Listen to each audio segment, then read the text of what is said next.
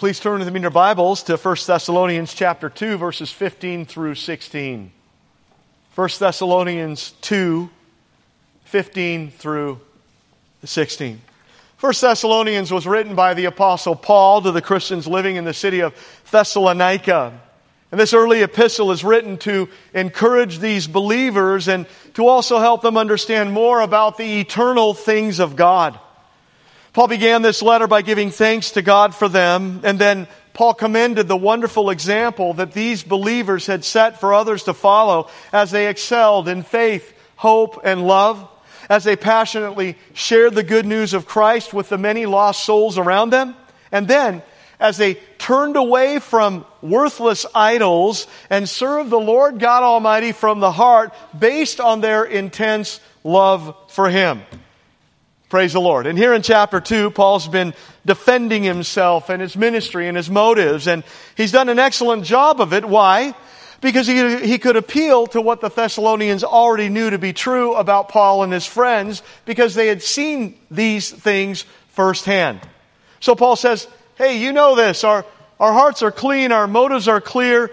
We gave the truth of God to you. We served you tirelessly. We suffered for the truth. We loved you with fervor and passion and you saw all this very, very clearly and God knows anyhow. And there's no denying those things. So Paul shuts down all the haters with the truth.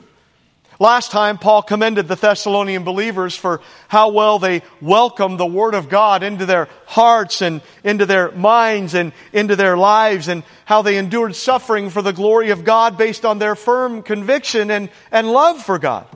And Paul ended by mentioning the Judean Christians and how they suffered at the hands of the Jews. And let's look at what that says, uh, what he says next in verse 15. We'll begin in the second part of verse 14 just for context. For you also suffered the same things from your own countrymen, the Jews, just as they did from the Judeans, who killed both the Lord Jesus and their own prophets and have persecuted us. And they do not please God and are contrary to all men forbidding us to speak to the Gentiles that they may be saved. So always, uh, as always, to fill up the measure of their sins, but wrath has come upon them to the uttermost. So look, Paul's just said how the Christians in Thessalonica are copying the churches in Judea. And just as the Christians in Thessalonica are suffering at the hands of their own brethren, the Gentile non-believers, that's just following the same pattern that happened to the Christians in Judea at the hands of the Jews, the, the Jewish non-believers around them. And now, Paul talks a little bit more in depth about them and about that. Note this. Paul isn't picking on the Jews here. Not at all. He's simply stating the facts of what happened. Paul actually brings a number of charges against the unbelieving Jews in these two verses, but please understand that what is true of them here could be true of any unbelieving person or group of people, and we are no better than them. Very important to understand. So no, Paul definitely is not being anti-Semitic here. No, because he himself was a Jewish man. And Paul clearly loved the many unbelieving Jews all around him, and he earnestly desired, passionately desired their salvation, and we should feel the same way. See, anti-Semitism and racism of any kind is evil and it is sinful and it should never, ever be a part of any person who claims to love the Lord. Okay? So, got that off the table? We're clear on that, right? We already knew that. At the same time, Paul will indeed speak the truth. And so Paul starts off by saying, the unbelieving Jews killed the Lord. That's something that's mentioned a, a number of times in the New Testament. And while the actual execution was carried out at the hands of the Roman soldiers under the command of Pilate, the people behind it all were indeed the Jewish leaders. Remember that? Remember what happened? Jesus, if you remember, was killed at Passover. Passover celebrated Israel's deliverance from bondage in Egypt. So once a year on Passover, Rome would allow one prisoner of the people's choice to be set free. Well, Jesus has already been illegally arrested and accused and charged and tried and mocked and so on. And now he's brought out before the Jewish crowd and they are given a choice. Who do you guys want to be set free? Jesus or that murderer, Barabbas? Barabbas. Say what? I mean, Barabbas wasn't just another common criminal. No, Barabbas was a well-known bad man. We don't know much about his background, but according to John 18:40, he was a robber. And then Mark 15:7 tells us that he was a rebel and a murderer. So Barabbas was a very bad guy who was a severe threat to the safety of the entire population, but guess what? Jesus, on the other hand, was perfect. So you have a choice, Jesus or Barabbas to set free. We want Barabbas as the chief priest stirred up the crowd. What do you want me to do with Jesus? Crucify him. His blood be on us and on our children. Wow, that's what happened. That's what they said. How great is their sin? And so they killed the Lord. They led the way in killing our Lord and our Savior. But please don't be too overly hard on them, the Jews, because we're no better than they are, not in any way. And aside from the amazing grace of God on our lives, they are us and we are them. I mean, we're all in the same boat, right? Desperate, wretched sinners in need of mercy, forgiveness, amazing and undeserved grace. But that said, they do bear responsibility. And the reason I believe Paul and Peter in Acts points this truth out to the Jews so often, and the reason why Paul points it out here yet again, you guys killed Jesus, was so that they would see their great sin and then repent of their great sin. You are great big sinners. You killed Jesus, but guess what? Jesus is a great big Savior. Amen? Anybody? right? And He forgives all who surrender to Him in repentant faith. But again, they were the ones who bore most of the responsibility for killing Jesus, but they weren't the only ones who killed Jesus. No, the Romans also killed Jesus, and as we ourselves know, Jesus went to the cross willingly because of our sin as believers, so we too are culpable in this. But you know who is the most to blame for the death of Jesus? God. God the Father. God killed Jesus. The Father killed the Son so we who believe could live. Isaiah 53:10 Yet it pleased the Lord to bruise him he has put him to grief. So it pleased who? To bruise Jesus. The Lord God. Who has put him to grief? God the Father has put him to grief. And again, there were many who were responsible for Christ's murder, including us, because of our sin. Oh yes, but God was in ultimate control of the entire situation, and God ultimately was the one who put him to grief and crushed him and killed him in our place as believers. That's how much he loves us. But that didn't get the Jews off the hook for what they did. And Paul wants them to face what they did so they could then repent of what they did, and that's important, right? I mean, you have to see your sin. You have to see your great and terrible sin because that's when you can then face your sin, have your heart ripped open because of that sin, and then go to God with that sin in faith for true mercy, forgiveness, and amazing grace. Look what Paul says next. Second, the Jews killed their own prophets. It's true. I mean, they killed Jesus and they also killed the prophets. And again, yeah, that's correct. And that's been their general attitude toward the messengers of God throughout their history. Kill them. Look, the word prophet literally means to tell beforehand, and it describes someone who speaks God's message. Someone who's especially endowed or enabled to receive and deliver direct revelation of the will of God. The Old Testament had many prophets. There were major prophets and then there were minor prophets. And note that the minor prophets aren't minor because they are unimportant, not at all. They're called minor prophets because their books are relatively smaller in size when compared with the larger books of the major prophets like Isaiah and Jeremiah. Well, these prophets were called by God, and God spoke to them, and they proclaimed what God told them, and sometimes this included things that were to come. But note that whenever they did that, their prophecies always came to pass. Prophets like Jeremiah, Elijah, Ezekiel, Joel, and many others had historical events prove that they were indeed sent from God and that they spoke the words that God Himself had given them to speak. But while they sometimes foretold future events, the main part of their prophetic ministry was to preach God's revealed word and to call the people to repentance. Note that there were many false prophets in the day as well, but those false prophets were very easy to find because their words didn't always come to pass. And what was the penalty of being a false prophet? Death, right? So, I mean, you better take God's word seriously. You better not play fast and loose with the Word of God. His revelation to His people is very, very serious, and it's not to be trifled with because much is at stake. Now, question Are there prophets today? No, because prophets aren't needed today now that we have the full, complete, fully sufficient revelation from God found in His written Word. But until that time came, till we had the full final, complete, fully sufficient written word of God.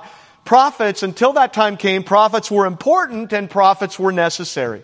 Look what happened to the majority of the prophets of God. What's it say? They were killed.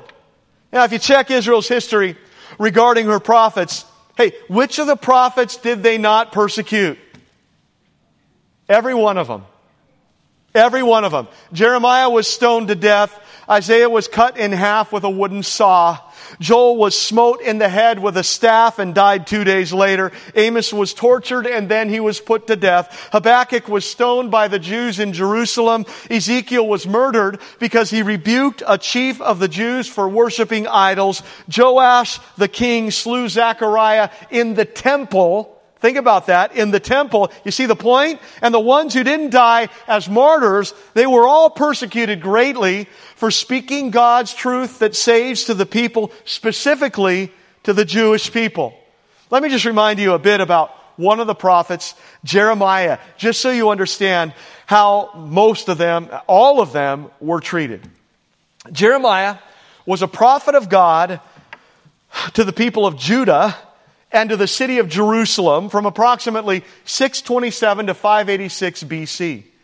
The purpose of Jeremiah's message was to turn God's people from their sin and back to God, which is what they desperately needed, and also which is what was truly best for their lives and what was truly best for their souls. He's doing them a great favor, see, by speaking the truth of God to them. But look, they hated it. And when he spoke, Nobody seemed to listen. And it didn't matter how passionately Jeremiah urged these people to repent and turn to God. They didn't budge. And that not budging happened for nearly 40 years. Talk about depressing. Hey, I've got a message to you from God Himself, and it's vital that you pay attention to these words. It's vital that you put these words into practice because if you don't, then the nation is going to fall and Jerusalem is going to be destroyed. So listen up, listen carefully. This is from God Himself. Listen up, and no one listens. But look, not only did the people refuse to listen, but the words that Jeremiah spoke made the people extremely angry. In fact, Jeremiah has been known as the weeping prophet because he's crying all the time. And he lived a life of terrible conflict and pain because of his unpopular message of truth. For example, Jeremiah was threatened, tried for his life, put in stocks, forced to flee from King Jehoiakim, publicly humiliated by a false prophet, slapped in the face, Thrown into prison, thrown into a well, taken to Egypt against his will, rejected by his family, rejected by his friends, rejected by his neighbors, rejected by his audience, rejected by kings, and this man stood alone, except for the fact that the Lord God Almighty was on his side. So, speaking God's message and weeping over the fate of his people, Jeremiah, humanly speaking, stood all alone, and he suffered greatly, and he wept much prophet. A man named Charles Feinberg had this to say about Jeremiah. He said, Many are agreed that his greatest contribution to posterity is his personality by birth, a priest. By grace, a prophet. By the trials of life, a bulwark for God's truth. By daily spiritual experience, one of the greatest exponents of prophetic faith in his unique relation to God. By temperament, gentle and timid, yet constantly contending against the forces of sin. And by natural desire, a seeker after the love of a companion, his family, friends, and above all, his people, which were all denied him. Listen to this. His life may be characterized as being one long martyrdom.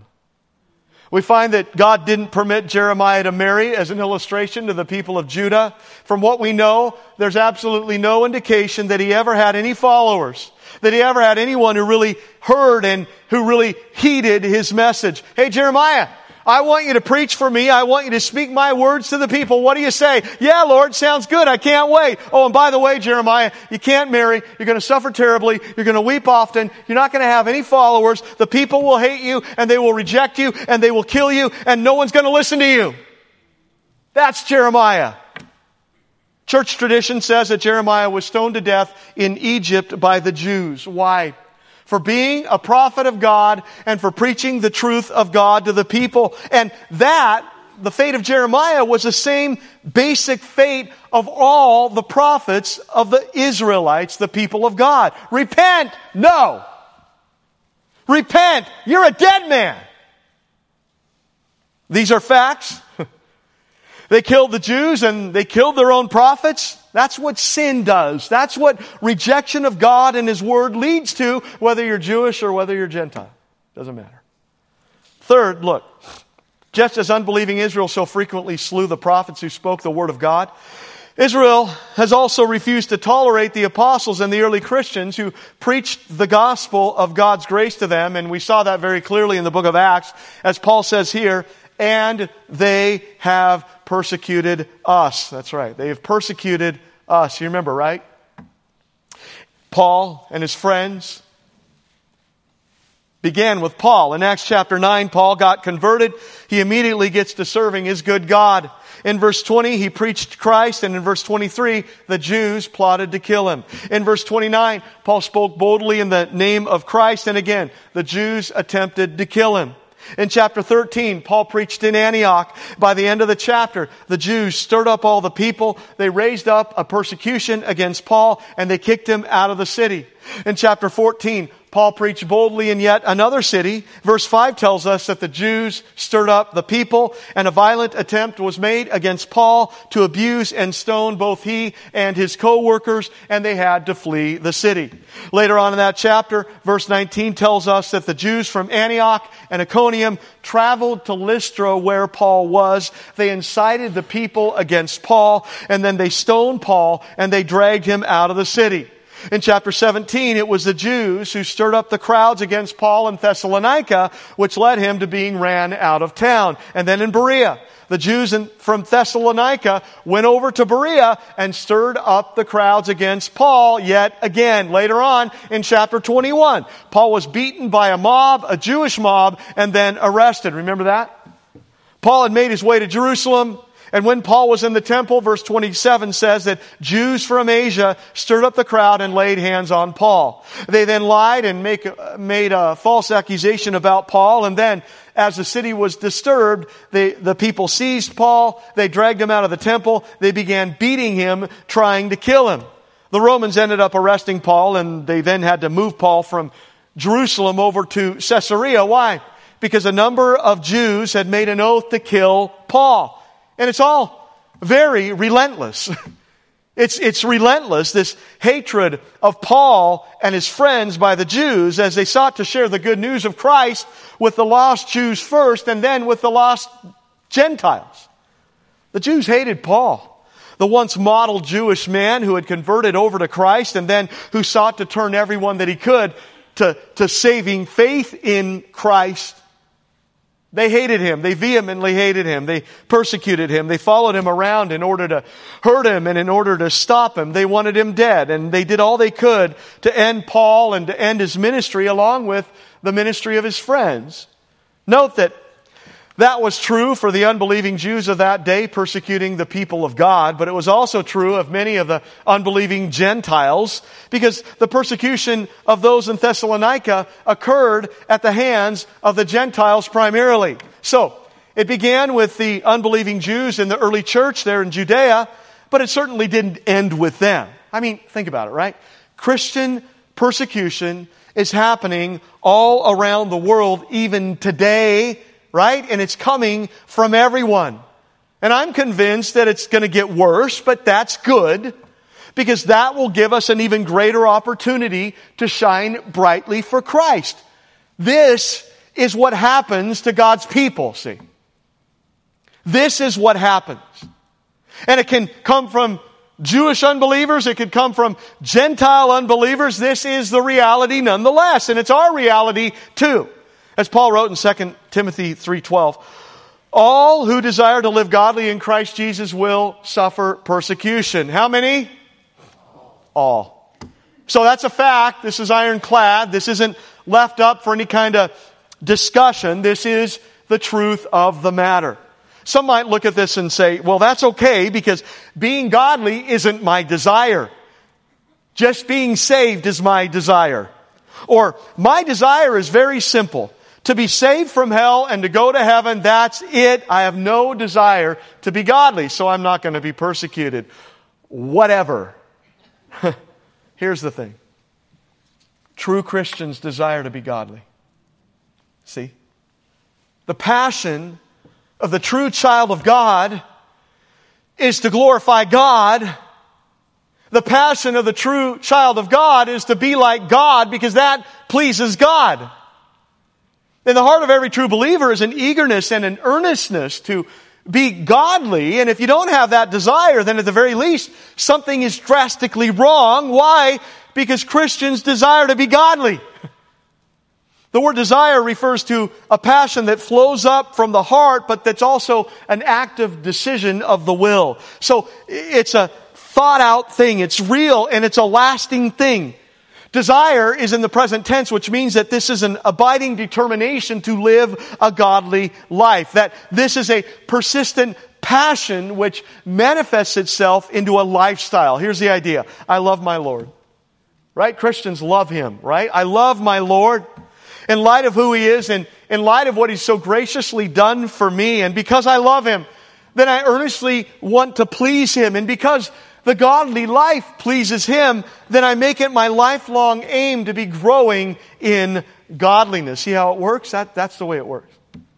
The word godly speaks of reverence and awe towards God that reveals itself with action that flows up from the heart and that then reflects that reverence and awe and love. It speaks of those who have a firm resolve to live a life that's a combination of authentic faith in God and appropriate behavior that reflects God. In Christ indicates the source of this life, personal faith in Jesus Christ. And here, Paul's really drawn a line in the sand that if you're truly in Christ, if you're truly saved, if you're a true child of God, then you'll desire to honor and revere Him with your life and you'll desire to honor and revere Him with your actions. And look, you're also going to suffer for it. But so be it, again, because suffering isn't going to quench our thirst for pleasing God with a godly life, right? Right? I mean, look, we know we're going to suffer for pursuing godliness. Biblical fact, that's a fact, but we still pursue godliness because, because pleasing God far surpasses the pain that comes from pleasing Him. And so Christians seek to revere and honor God with a godly, Christ-like, holy, sin-fleeing, God-pursuing life. It's, it's who we are, it's what we do, and the result is persecution. 1 Peter 3.12 says the same thing. Beloved, don't think it's strange concerning the fiery trial which is to try you as though some strange thing is happening to you. In other words, as a Christian, you shouldn't be surprised by suffering. And not only should you not be surprised by suffering, but you should expect suffering as a Christian. When the apostle Paul was saved, our Lord said, Paul, your life's going to be so easy now. No. Our Lord said, I will show him how much he must suffer for my name's sake. Suffering in some form for the Lord's sake is on the calendar of every genuine believer, both in the early church and also today. From whom? From where? From everyone and from everywhere. And it began with the Jews, yes, but as Christianity spread to the Gentiles, persecution then came from the unbelieving Gentiles, and, and that covers everyone. Now, sometimes those trials ebb and flow, and in some places the persecution is more intense than in other places, but it's a reality nonetheless, and the Bible is clear about that. I mean, come on. Should any of us be surprised when the world mocks Christians? Should any of us be surprised that the world hates Christians? Should any of us be surprised that the world acts out against Christians when they killed our Lord and Savior? The world lies under the sway of the evil one, and we're children of the Holy One. You see any issues that might come from that? And Christians who are really living for the glory of God will become an obvious target of the enemy, resulting in persecution. Error doesn't like truth, wickedness doesn't like godliness, and Satan doesn't like God's people who are shining brightly for Christ. So be it. For it's an honor to be counted worthy of suffering for our good God. So look, they killed the prophets, they killed Jesus, they killed the disciples. Persecution throughout history has been our reality and we should expect it today. Don't avoid it. Don't run from it. No, expect it, face it, and glorify God in the midst of it. Hey, I don't want the easy life here. I, I don't want the easy life here. When I became a Christian, I joined a war. And I want to fight well. Anybody? Come on. Our best life is later. It's not here. Praise the Lord for that. Now's the time for the battle and the pain and the struggle and the persecution for shining brightly for Christ in the midst of all this darkness. Let's be ready for it and let's consider it an honor to suffer for Him, our God, who saves undeserving sinners like us. Whatever, wherever that struggle, that persecution comes from. Fourth, Paul says that they persecuted us, and look, they don't please God. And that's true not only for unbelieving Jews who persecuted Paul and his friends, but for everyone who rejects Christ as Lord and Savior. They don't please God. And this is devastating. Why?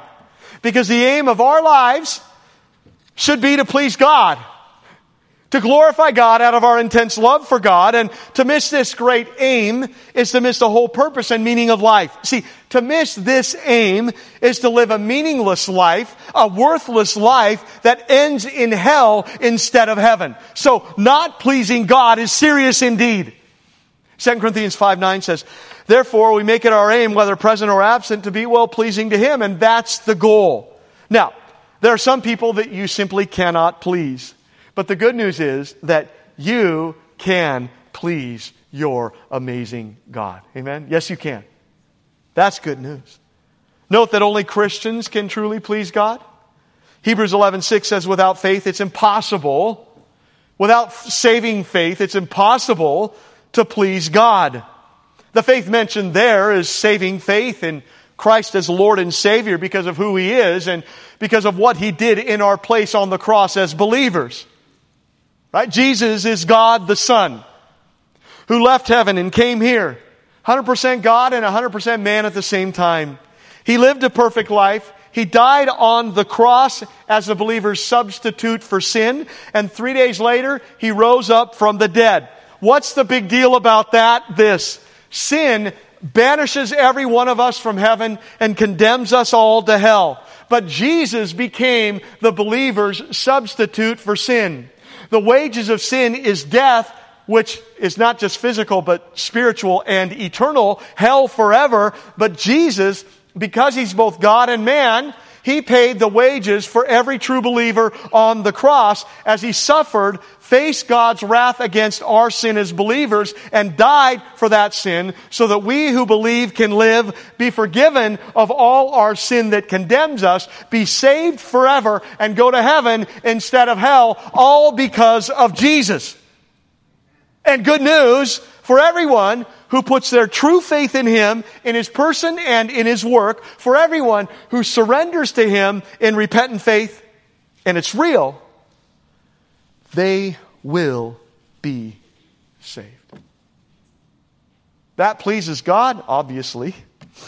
And now, as God's dearly beloved children, our aim is to please Him in every way because we love Him, and so we do what we can, right? To obey Him, to honor Him, to put Him first in our lives, to follow His Word, to share Him with others, and to serve Him because we love Him so very much. That's what matters, and that's what lasts, and that's what brings true joy back to us. This is what we were created to do, and it's awesome.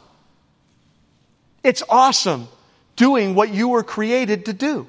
So you come to Him in saving faith and you become His child and that pleases Him greatly. And then you live out your faith in growing measure and that pleases Him greatly too. And in return, we're filled with all the blessings that come when we're truly doing what we were created to do.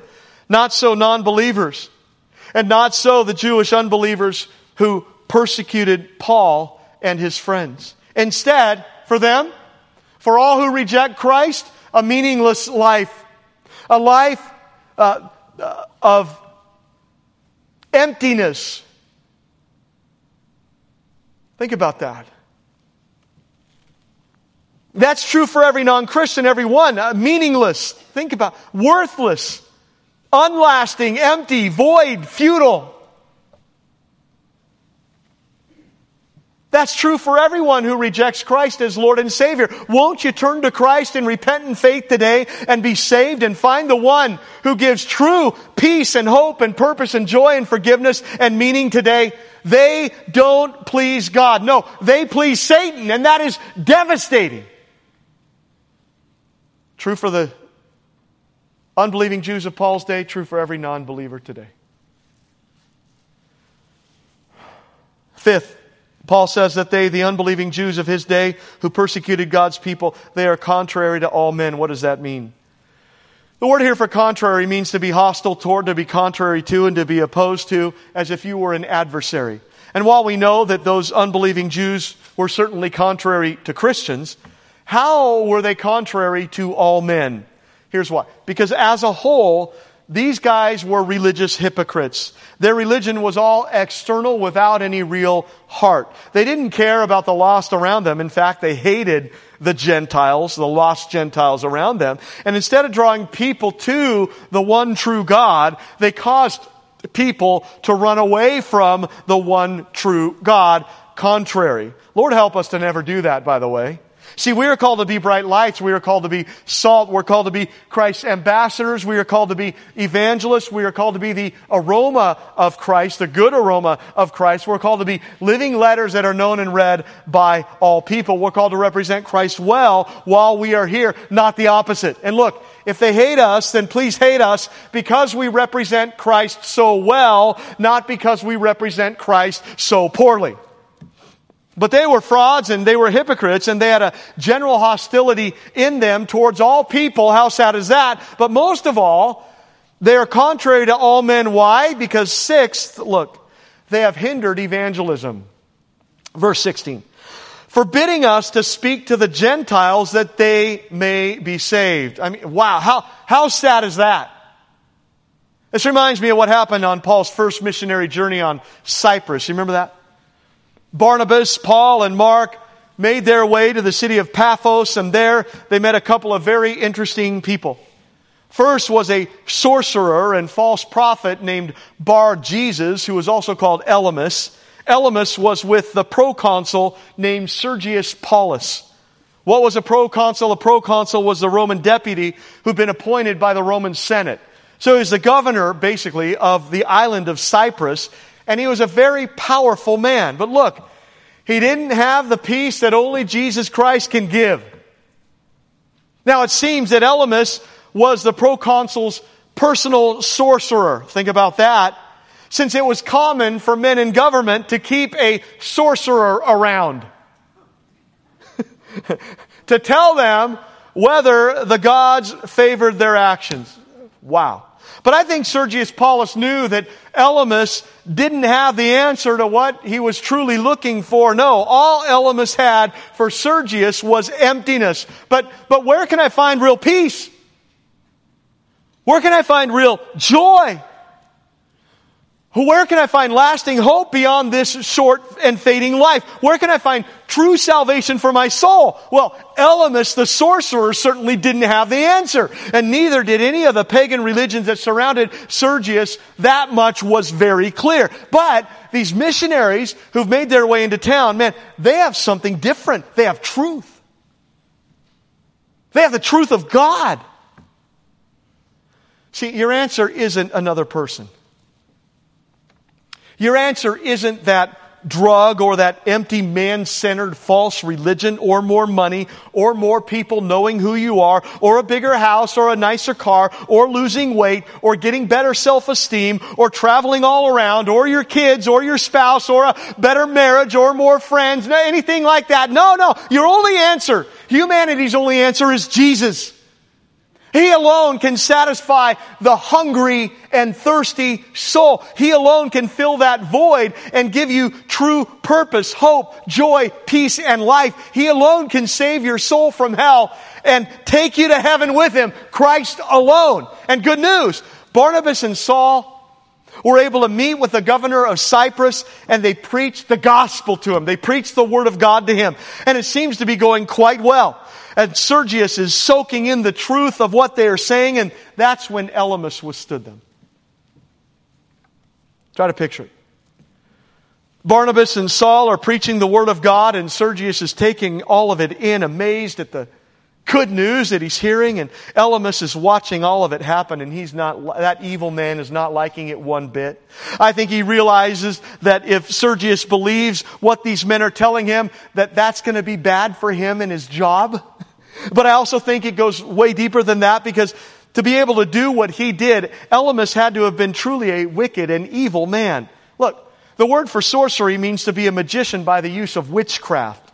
It's more than sleight of hand and it's more than mere illusion, but rather this speaks of performing magical spells that harness occult forces and evil spirits to produce unnatural effects in the world. This is demonic. This is satanic.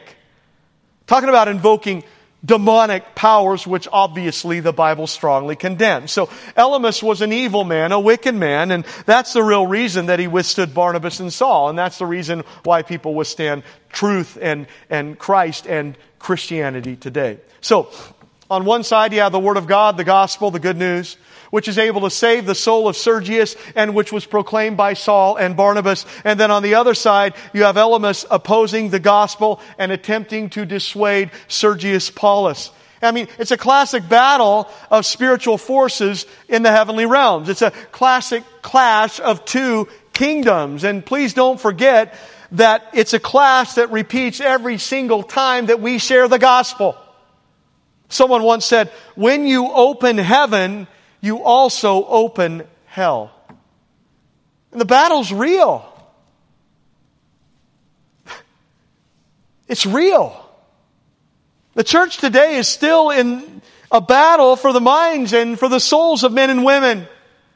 The church has always faced and will always continue to face satanic opposition every time that the gospel is preached because it's penetrating into Satan's kingdom of darkness.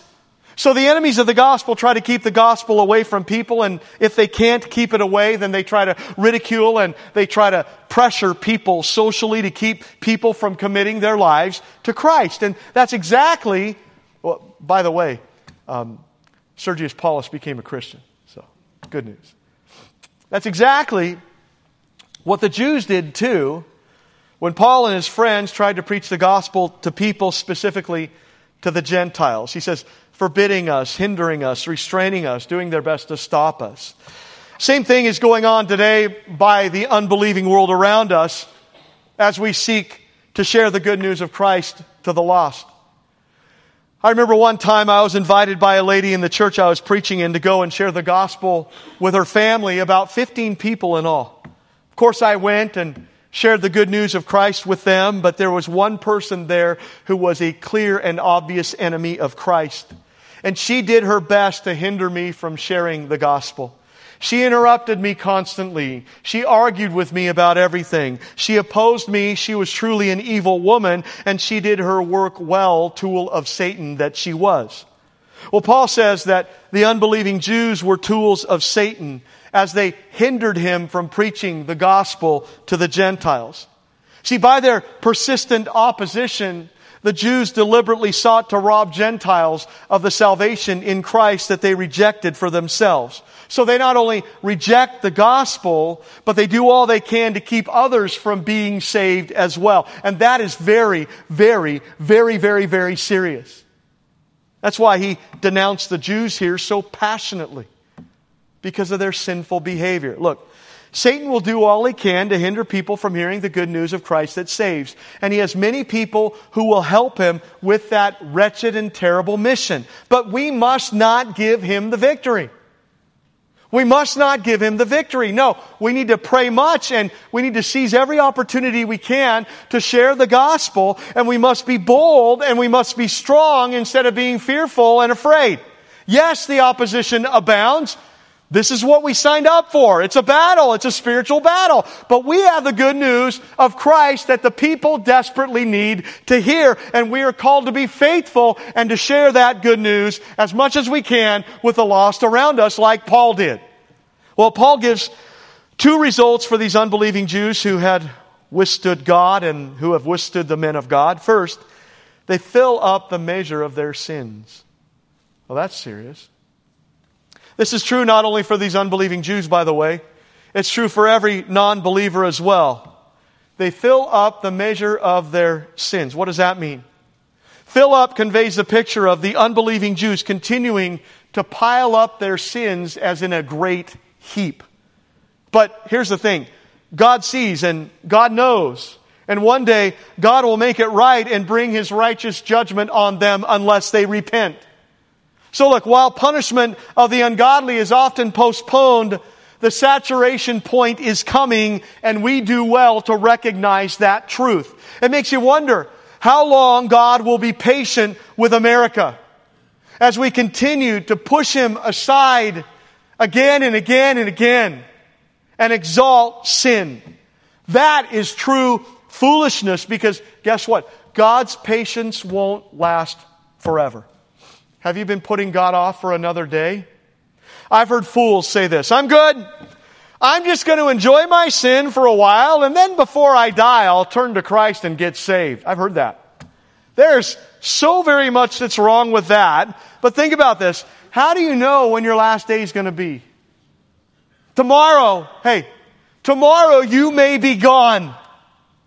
Right now is the day of salvation. Today's the day to get serious about the Lord because tomorrow might never come. So stop playing around. Stop messing around. Stop being mediocre. Stop being lukewarm if you are. Stop refusing to share the gospel with your lost family. Stop wasting your life away. Wake up! Because today might be your last day. God's patience won't last forever. Second result, wrath will come to them to the uttermost. That's a reality for all who reject Christ as Lord and Savior, wrath to the uttermost. When we talk about God's wrath, we're not talking about someone with a bad temper who flies off the handle over the slightest irritation, no. Instead, God's wrath, orge in the Greek, is part of God's holy nature. Orge is God's settled, determined act of opposition to all sin. If God loves righteousness, and He does, He must also hate evil, which He does. If God were all love and no wrath, then he wouldn't be God because he would be unrighteous. I mean, if a judge was all love and hugs towards cold-blooded murderers, then he would not be a righteous judge. And in like manner, God wouldn't be holy or good if he didn't react to evil with wrath and with righteous and holy judgment. So again, God's wrath is his holy hatred of all that's unholy. It's his righteous indignation at everything that is unrighteous, and it's very real. John MacArthur says that God's wrath signifies the strongest kind of anger, that which reaches fever pitch when God's mercy and grace are fully exhausted. It'll mark the end of God's patience and tolerance with unregenerate, unrepentant mankind in the swelling of his final furious anger, which he will vent on those whose works evidence their persistent and unswerving rebellion against him. That's, that's biblically correct. And it's a very real thing. Look, every sin, every sin ever committed in all of history demands punishment, and every sin ever committed in all of history will indeed be punished by our holy, righteous God. Here's the fact. Either you will pay, will face God's wrath for your own sin because you've rejected Christ, which results in eternity in hell. You will pay up, or else you are a true believer. And Christ has taken all that wrath onto himself which he paid for in full on the cross. It's one or the other. You will pay for your, the wages of your own sin in hell forever, or Christ paid your wages as a believer on the cross. The greatest revelation of God's wrath was when it was poured out in full force on the sinless Son of God, Jesus Christ, on the cross, so it wouldn't have to be poured out onto us who believe. But again, all who reject Christ as Lord and Savior will indeed face the wrath of God against sin by being eternally punished for that sin. That's why you need Jesus. And that's why you share Jesus with everyone that you can so they can hear the good news and, and perhaps prayerfully respond in saving faith. These unbelieving Jews that Paul's writing about, they are in trouble unless they repent. And so is everyone who rejects Christ as Lord and Savior. May He use us to rescue many from this wrath. May we care for the many lost souls around us. And may we be serious about the eternal things of God because guess what? These are serious times. Lord, help us to be serious. Let's pray. Heavenly Father, help us, Lord, to be serious people not to be playing around, toying with sin, exalting mediocrity, but serious about eternal things. Help us, Lord. Give us a good and godly conviction that ignites us, that motivates us to be godly men and women who earnestly share your truth to those around us. We love you. Help us to show that love by living for your glory with fervor. Bless us now. May we encourage one another in these great truths. We love you. In Jesus' name, amen.